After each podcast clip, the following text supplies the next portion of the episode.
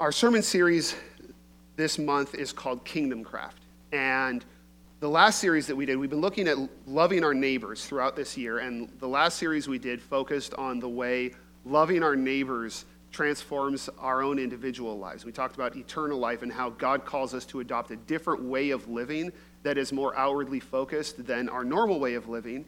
And so it transforms us as individuals. But what we've moved into for this series is talking about how loving our neighbors is not just God's way of transforming individuals, but it's also God's way of changing the world. And that goes very contrary to our programming as modern Westerners, because modern Westerners are co- programmed to believe that if you want to change things, you should contact your local legislator. You should find some way to use the power of the state to change things. Like that is the designated organization that shapes our world because you need power in order to really change things. Last week, as we introduced this and we went from Genesis 1 to 11, we talked about how deep in our programming as human beings, we believe that the problem with the world is that there isn't enough to go around. Or there won't be enough to go around if we don't take control, if we don't use power to make sure. And so that's what we use our governments for, is to make sure that there is enough to go around. Now, we can't all agree on what enough to go around means. But that's our, all our goals, even if we have different definitions. And so, if, if scarcity is the term we used last week, is the problem, that there isn't or may not be enough for everybody, most importantly for me, then we need to put in power structures to control people, to control things, to make sure that I get enough. And you can see this in our own, the preamble to our own Constitution when it says, We, the people of the United States, in order to form a more perfect union, establish justice, ensure domestic tranquility, provide for the common defense, promote the general welfare, and secure the blessings of liberty to ourselves and our posterity, do ordain and establish this Constitution of the United States of America. And then it goes in, goes on to design this authority that will govern the land and go into exactly what the structures will look like. And there will be an executive branch and a legislative branch and a judicial branch, and these will be their powers, because that structure is, in our mindset, what you need in order to um, establish justice, ensure domestic tranquility, provide for common defense, promote general welfare, and secure the blessings of liberty, right? You have to control things, okay? And that's our mentality because we assume that the problem is there isn't enough to go around. Now, last week, what we talked about is that we get into problems when you then go to the Bible and try and ask the Bible, well, how should we, how should we do this thing? Like, uh, using the power of the state to fix things is called statecraft. We say, well, how should we practice statecraft? Let's get that from the Bible. And the problem is that we all we come up with all these different answers for what that looks like, mainly, in my opinion, because the Bible is not actually there to teach us about statecraft. Because the Bible doesn't share the same assumptions. What we talked about last week is the Bible does not agree that there isn't enough to go around. The Bible actually teaches us, and God is constantly telling his people that there is, that God is in control and that God is generous, that God is gracious. And so we don't need to worry. What the Bible actually teaches us is that the root problem isn't scarcity, the root problem is anxiety. It's this fear that we have that no matter what God may tell us, we don't trust that there's enough. And that's why we hoard. That's why we steal. That's why we hurt each other. That's why we do all of these terrible things that we do to each other because we don't trust that there will be enough unless I'm in control of who gets what. And so, what that tells us, if the Bible's perspective is correct, and I believe it is, that the problem is anxiety rather than scarcity, then these structures that we create through the Constitution, they're helpful because they can restrain our anxiety, but they're never ultimately going to fix the problem. Because the problem is our anxiety. The problem is the fact that we do not have faith that God really is in control and that He's uh, controlling things to our good. And so, what needs to happen in order to transform things is we need to learn to live on faith. So, last week we went from Genesis 1 to 11. This week we are moving into the next stage in this story, which is we're going to look at the law of Moses. Because what happens is in the midst of people's continued failure to trust God, God calls Abraham and he says, I'm going to send you to a land where you have you don't own anything, you don't know anybody, you don't have any relatives, and you're just going to wander around there, and I'm going to take care of you. Not only am I going to take care of you, I'm going to bless everybody through you. It's going to flow out of you. You're not going to you're not going to starve to death, or you know you're actually I'm actually going to make you a blessing. You don't have to do anything. Just go, trust me. And his family does that with as we've seen through our la- that sermon series, that it's you know mixed success. But they do that for generations until they end up in, in Egypt and they are enslaved by the Egyptians. God rescues them out of slavery when there are enough people to be a whole nation, and He calls them to Mount Sinai and He gives them the law of Moses. And the law of Moses is probably the most misunderstood part of the Bible these days. Because typically, our, the way we interpret it is that it is a moral law for how to get to heaven. And that is not what the law of Moses is about. It never once talks about earning your way to heaven or, or eternal salvation at all. The law of Moses is a law to govern a nation. And what we're going to look at today is that that law has a purpose. It is there to create a particular kind of nation that will make a point to the world. And one of those points is the fact that you can, a nation can live on faith rather than anxiety and survive. That a nation that is sponsored by God can actually flourish even, uh, without being anxious and without desperately being in control. It's meant to prove to this humanity that has been incapable of trusting in God that trusting in God really does work. Now, ultimately, the Israelites are not going to be any better at trusting God than anybody else. But the system that God gives them, if it were followed, it would teach them that. And ultimately, someone else is going to have to come, we're going to talk about in two weeks, to, to actually achieve that. But as we look at the law of Moses, I want us to look at it kind of like a constitution and ask what kind of nation would this system of laws create if it were actually practiced?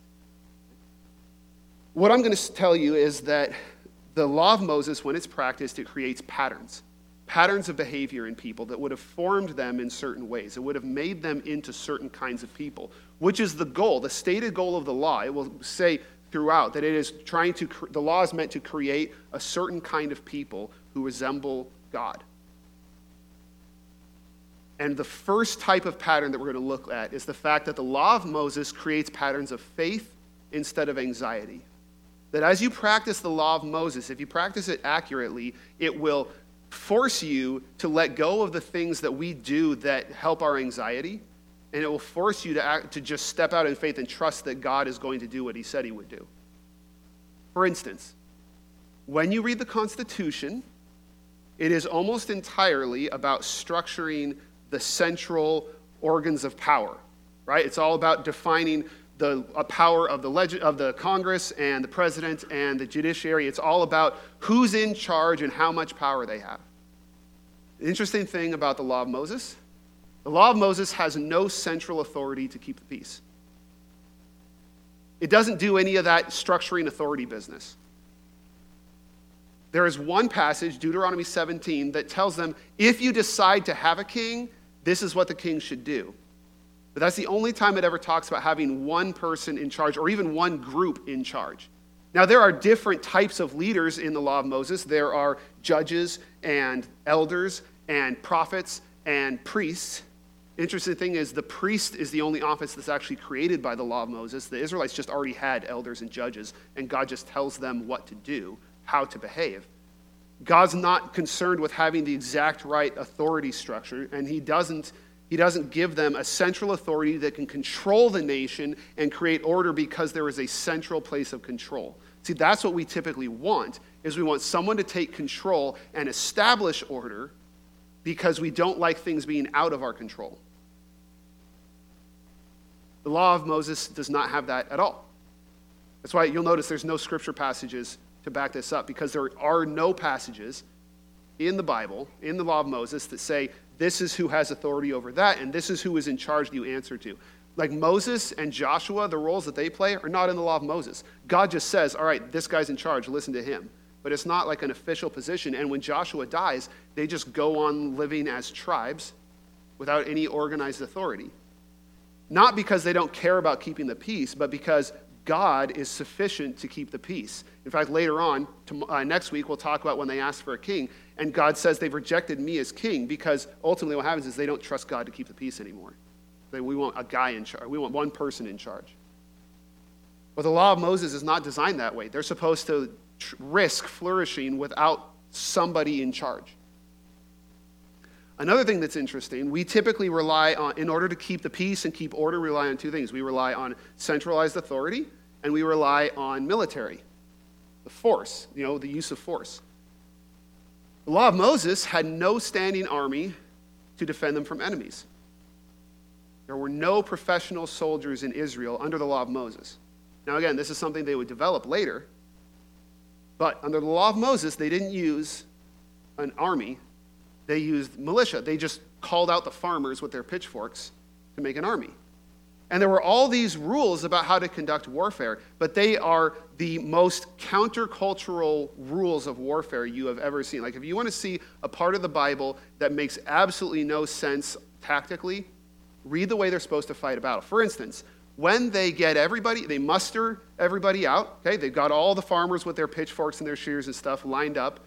And then this is what they are ordered to do the officers shall say to the army, Has anyone built a new house and not yet begun to live in it? Let him go home, or he may die in battle, and someone else may begin to live in it. Has anyone planted a vineyard and not, and not begun to enjoy it? Let him go home, or he may die in battle, and someone else enjoy it. Has anyone become pledged to a woman and not married her? Let him go home, or he may die in battle, and someone else marry her. Then the officers shall add, Is anyone afraid or faint hearted? Let him go home, so that his fellow soldiers will not become disheartened too. It's a very interesting approach to the military, right? Because normally, normally what we say is if the government says you're drafted, you go. And if you don't go, you get arrested. If you go and you don't fight, you get shot, right? Because we need every soldier we can get because we are in a fight for our lives, for our very existence. Everything is at stake every time we go to war. And so we need every person we can. There are no good excuses to get out of it. The pressure is so high that in times like World War II, like it was shameful not to make it. Even if you were, you were disqualified by a legitimate medical thing, people hated that because it was expected. We needed every person to go. Right? And when you're in, they don't take excuses. They're, they're not great at doctor's notes in the military, right? Like they need everybody because ultimately, it's, that is the mentality. When you go into warfare, you're kind of rolling the dice and you need every soldier you can. There's an anxiety mentality that necessarily goes with the military. Now imagine how different the feel of the military would be if the, if the, you know, the drill sergeant shows up and says, hey, any of you guys engaged? You don't want to die before you get married. Go home, marry the girl, right? What are you doing here? No, don't worry about us. You go. Oh, you planted a field and you haven't actually gotten the crops. Go home, bring in the crops. We don't need. You're fine, right? Like they're looking for excuses to send people. Anybody? Anybody scared? Anybody a bit nervous? We don't want you to make the others nervous. Just go home. It'll be fine. Like it's an entirely different feel to a military, right? What does it tell you? it tells you that they're not particularly worried, right? A commander who says that is not particularly worried about how many soldiers he brings into battle. Because the whole, if you look at all the rules about warfare that they're supposed to follow, it makes the point that the soldiers are not the ones who are going to win the battle. God's going to win the battle. And in fact, so that's if you know the story of Gideon, how God whittles him down to just 300 guys, that's not actually that unusual, apparently. Like every time they went into battle, they were supposed to do something like that, like just whittle it down. Only the people who are committed and ready and want to go will go. It doesn't matter how many we bring because God's the one who's going to fight, right? Like we're just extras. And so that's also why it was considered sinful for a king to have a census because you're not supposed to make war based on whether you can win the battle or how many soldiers you have. You're supposed to make war based on whether it's right and whether God will be with you. Because if God is with you, then you don't, then it doesn't matter how many soldiers you have. And if God's not with you, it doesn't matter how many soldiers you have. He's not going to give you a victory. So they weren't supposed to trust in their military because they didn't have one. They just called out the farmers, and just a few of them went into battle, and God won. Lastly, the last thing that we rely on to be in control of, um, of our lives and of our resources is work. Right? We like, we like to be, we feel like we're in control of our lives when, when there's somebody in charge, when there are guns or weapons defending order, and when I'm working to achieve what I want. Right? I, can, I know I can get enough money if I work hard enough. I can get the things that I need to make me feel secure if I'm working and I keep at it, right? So naturally, God, the law of Moses required the entire nation to regularly rest from work. Required.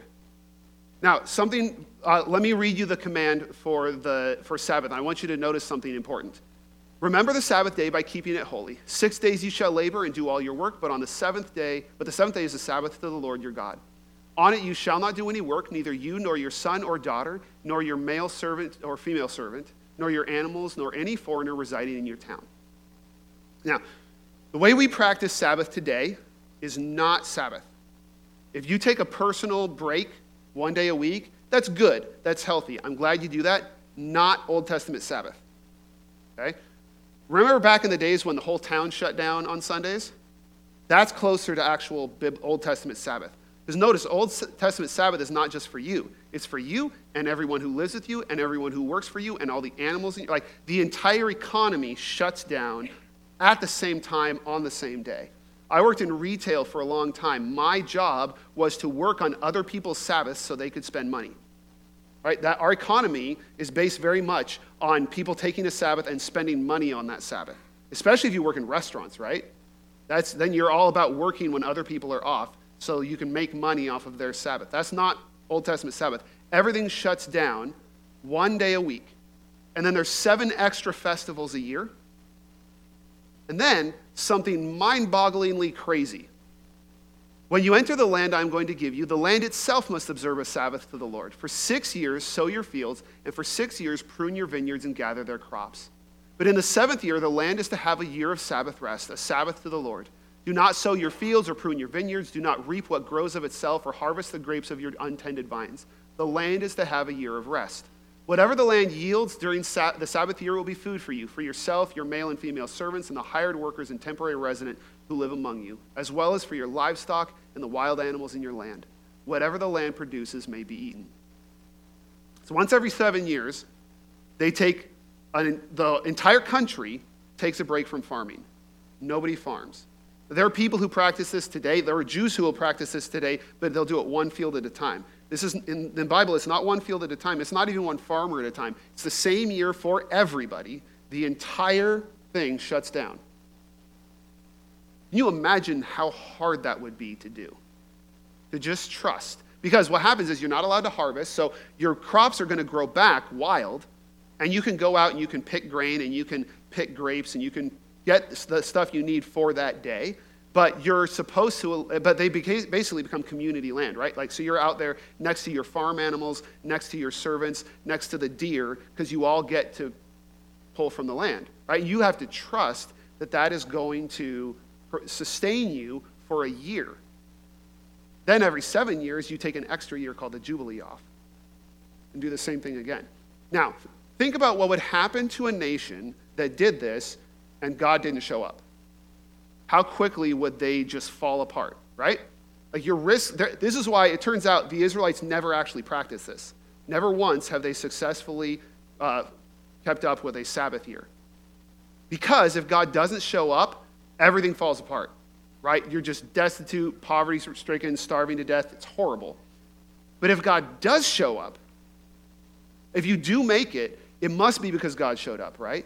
And imagine how this would form people if every week and seven times a year and one year out of every seven, they were taking these breaks from working and everything was okay. Anybody feel like if you stop working, the world falls apart? Or at least your world falls apart? I feel that way. And it turns out this is just regular proof to people that it is not our work that sustains the world, it's God's grace.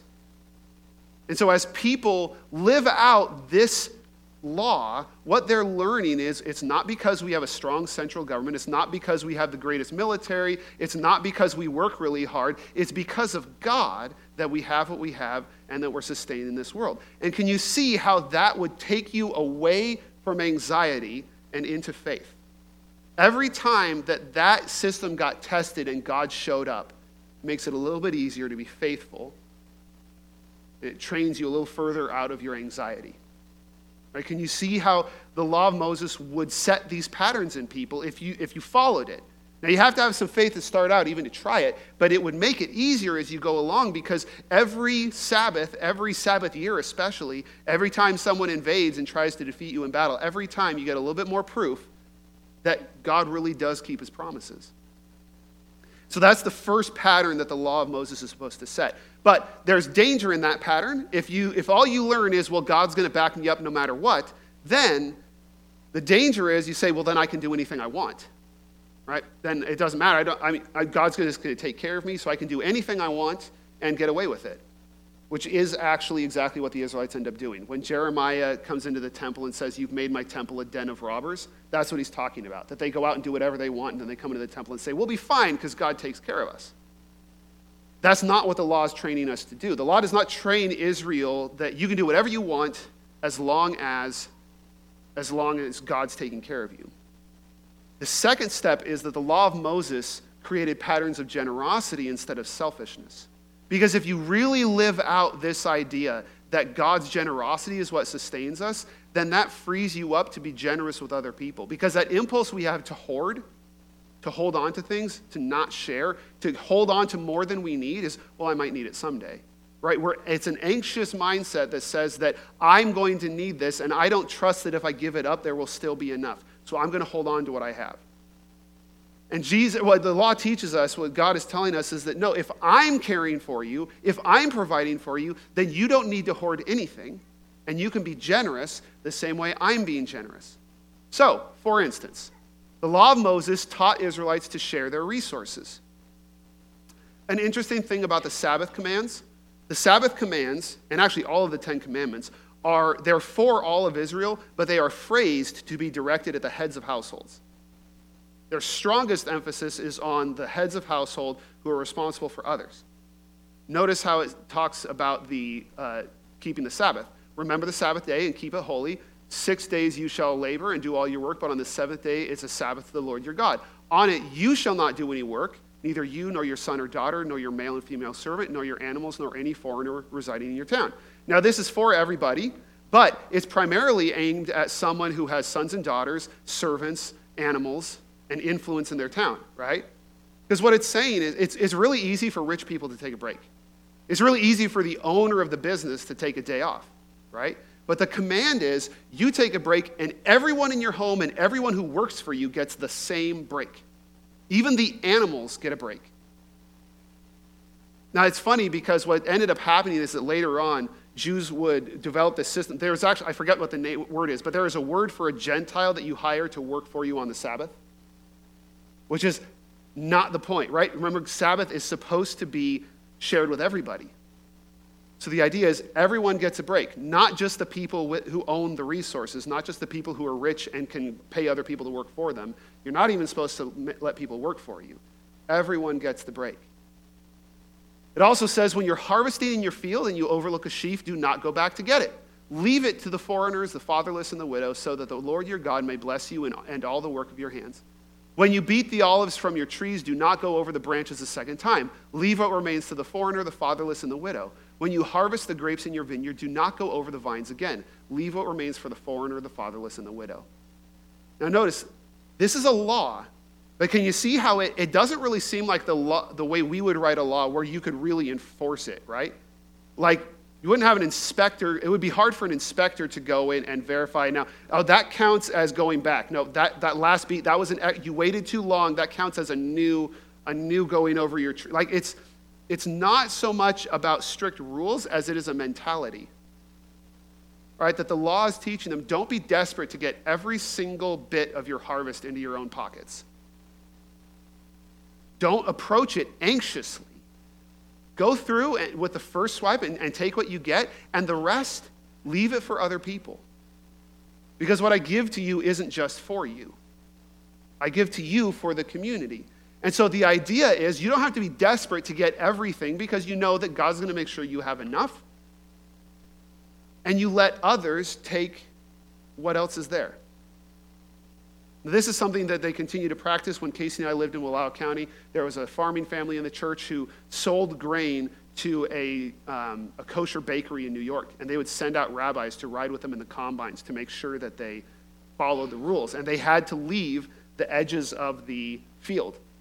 And so they would actually like reach over and grab the steering wheel and make sure they left enough, right? Um, and I, if I remember correctly, there's, there's nobody gleaning in Wallowa County, right? Like no, no poor people are going to go out and start picking the leftover grain. I think they went back over it again and donated that grain to a cause, something like that. They still made sure that it went to other people. But the idea is it, you can see how it would train people out of an anxious mindset and instead put them in a mindset of being generous with others.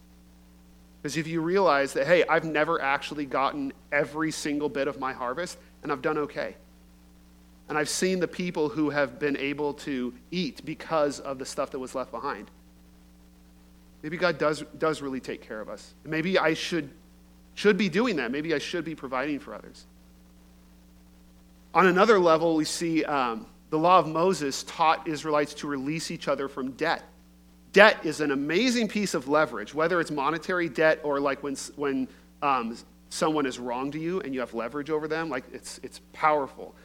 It's also mixed with, uh, it's a very anxious thing because you've got money that you don't control and you need it back. And so debt can be a very powerful dynamic in our communities. And it's a very interesting thing about debt in the law of Moses. At the end of every seven years, you must cancel debts. This is how it is to be done. Every debtor shall cancel any loan they may have to a fellow Israelite. They shall not require payment from anyone among their own people because the Lord's time for canceling debts has been proclaimed. Every seven years, debts are canceled. Be an interesting society to live in, wouldn't it? No 30 year mortgages.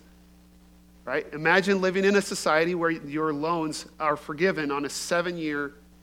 Now, there's two ways that could go. On the one hand, people could be really miserly and just say, fine, I'm not going to loan money.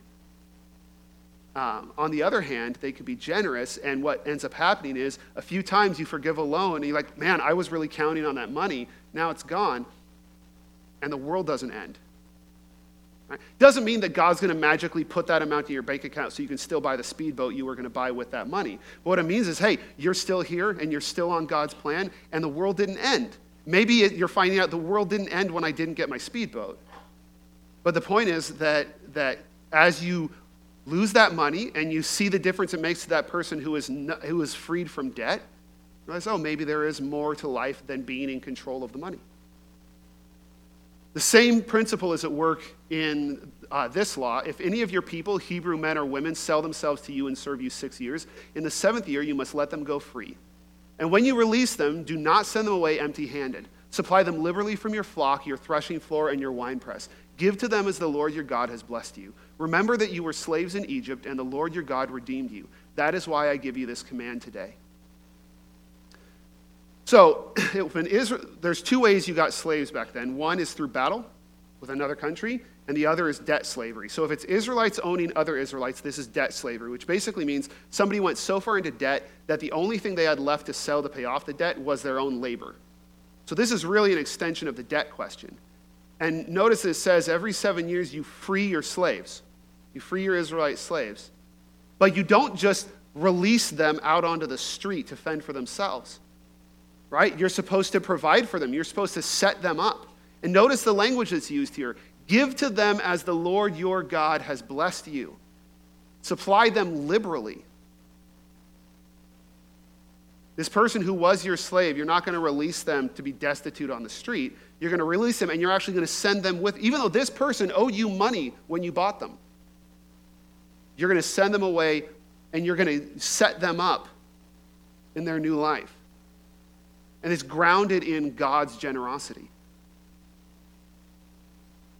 Finally, it says, consecrate the 50th year. So you count after seven Sabbath years, that's 49 years, you take the 50th year, you consecrate it, and proclaim liberty throughout the land to all its inhabitants. It shall be a jubilee for you. Each of you is to return to your family property and your own clan. The 50th year shall be a jubilee to you. Do not sow and do not reap what grows of itself, or harvest the untended vines for it is a jubilee and is to be holy for you. Eat only what is taken directly from the fields. So, the jubilee here, you do the same thing again. That means two years in a row, no farming. But also, notice what it said everybody goes back to their land. So, when God brought them into the land, God said, I own the land, I'm the landlord, I will distribute the land. And He distributes the land. Okay? So, the idea is God has given you the land, the Israelites only lease it. And they parsed it out by family.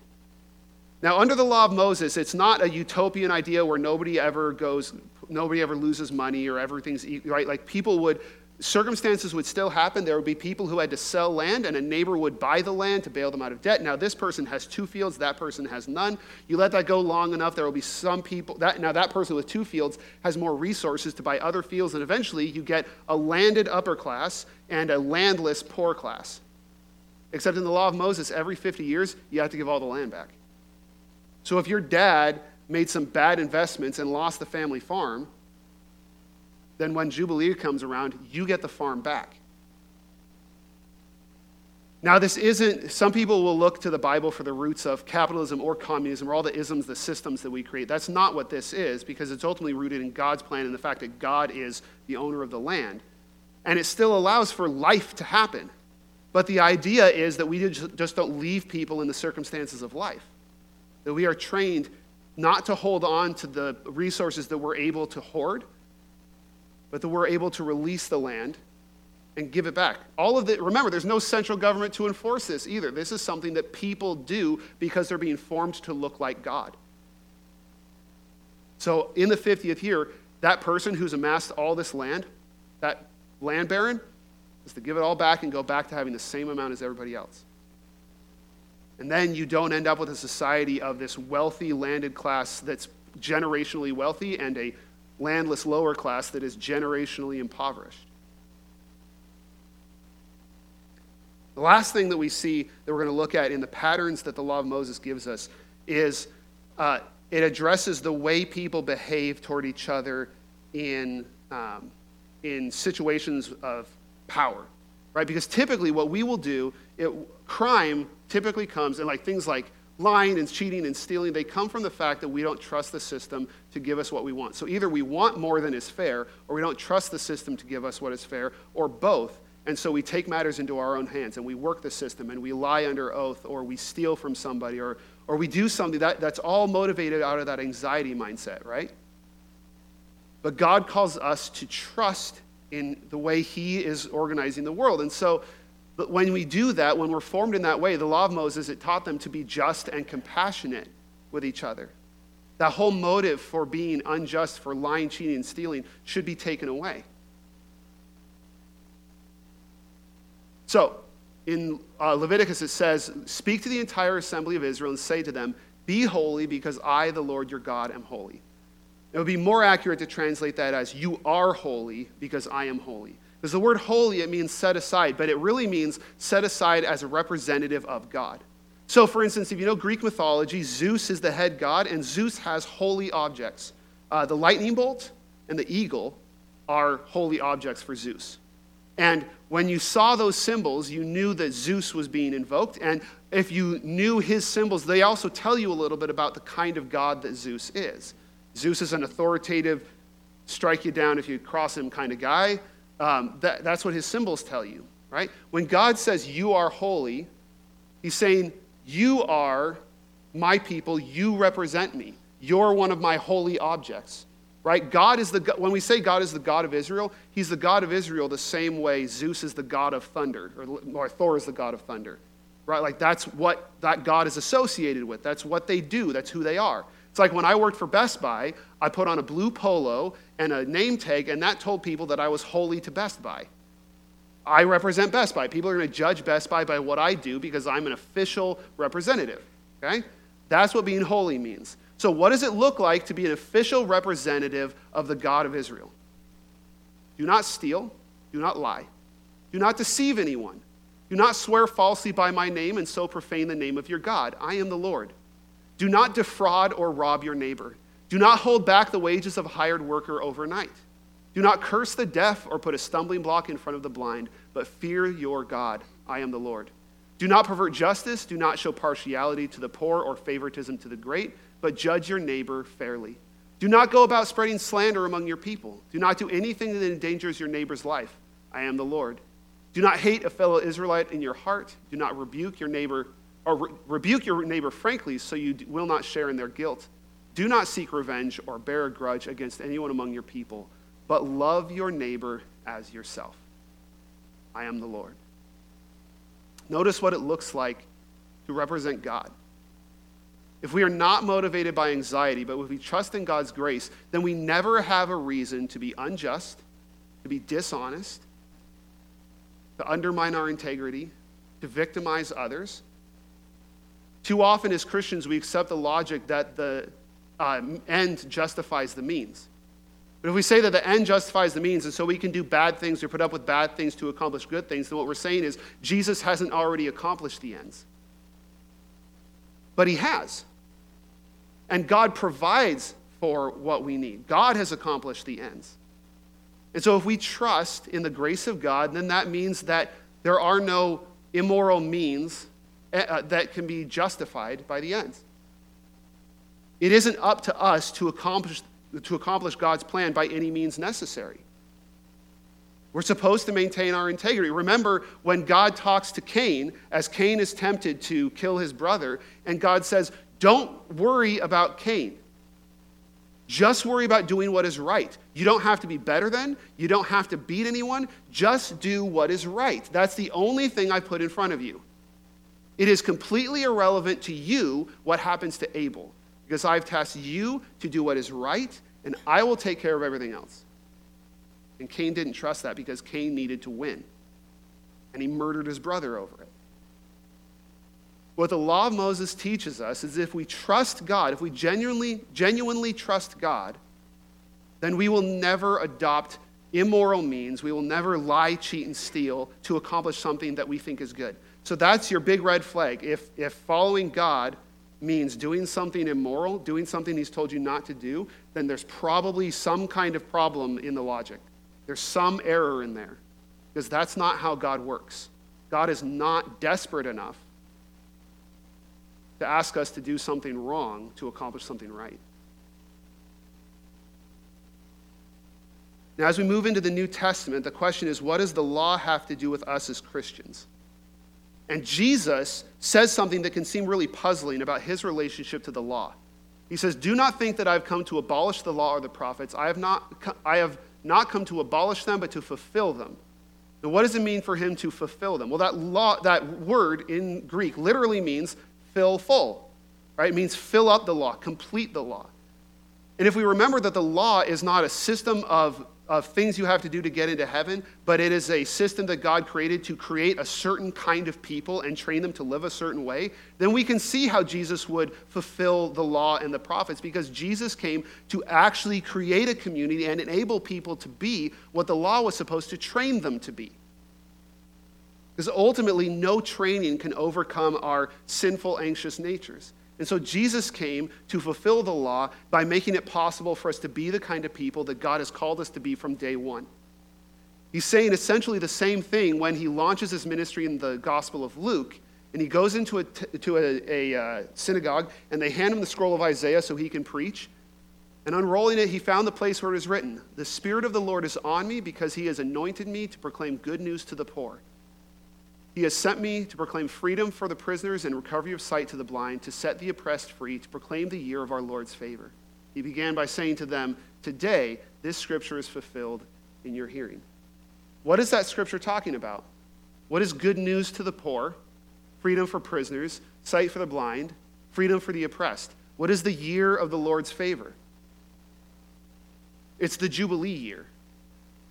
Now, I'm not saying that that summarizes all that it means, but that is what, that is what the, God put into the law of Moses to teach us about his design for the world and his plan for humanity. Was this Jubilee here? It summarizes what that's supposed to look like. In the Jubilee year, that's when you forgive debts. That's when you give back land. That's when you free slaves. That's when the generosity of God is most shared among his people. And Jesus says, I came to finally bring that because the Israelites never once practiced it. They never one time came through on that command. And Jesus says, I'm here to make that community actually happen. So Jesus came to fulfill the law and prophets, and what that means is to achieve the vision of the law of Moses, to actually bring into reality what the law of Moses was always pointing us toward. What does that look like? Well, that's going to be a whole other sermon in two weeks. We're going to talk about the ministry of Jesus. But I will give you one, one point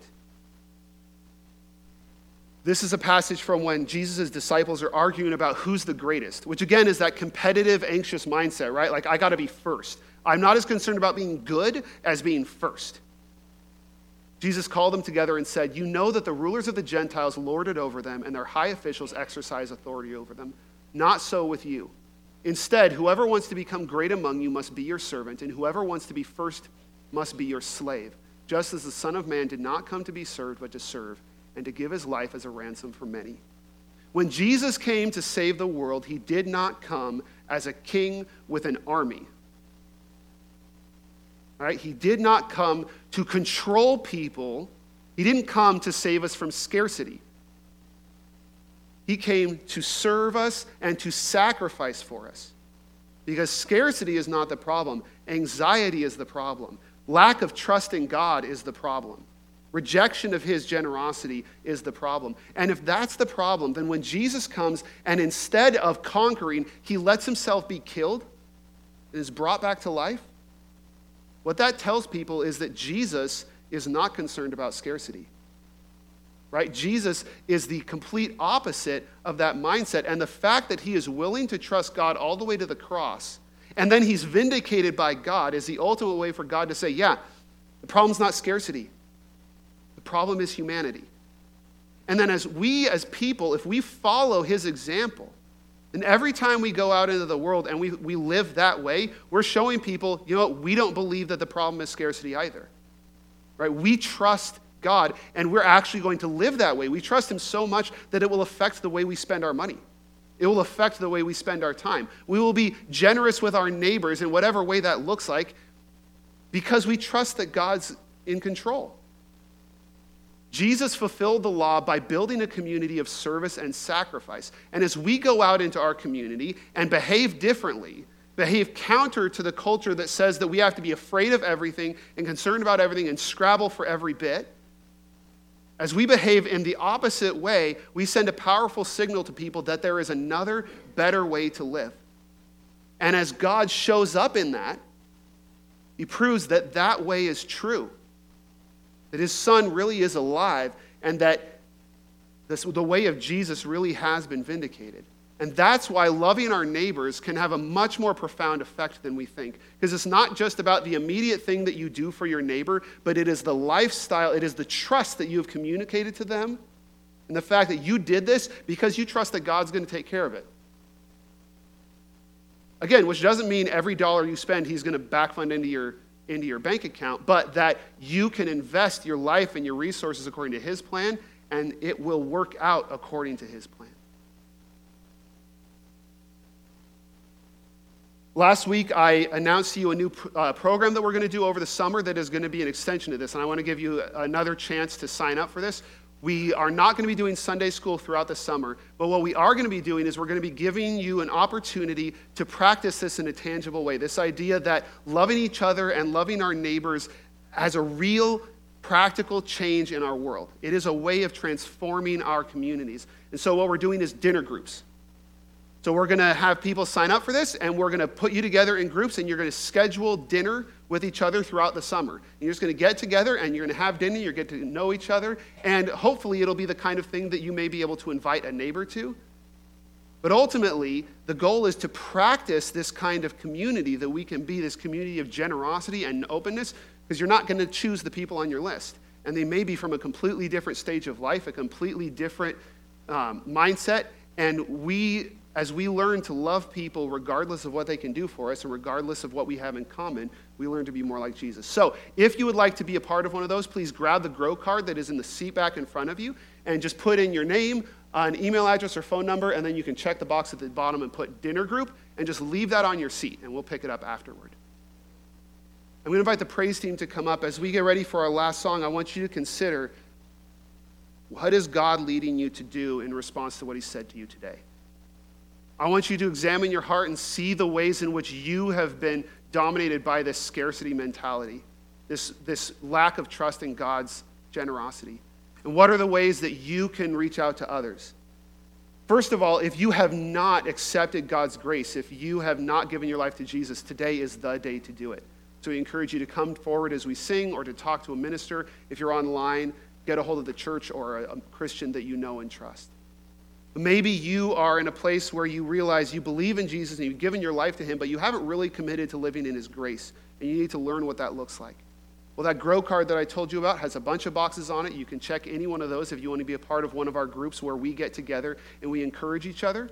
You can also grab your Connect card if you'd like to take a membership class and find out about being more connected with the congregation. And finally, there's a serve card if you'd like some tangible ways to give back through the church, either giving to others in the church or giving to our community. We have a lot of different opportunities for you to serve. So I encourage you during this last song to really think about how God is calling you to live in his generosity and say yes to what he's putting on your heart. Let's stand and sing.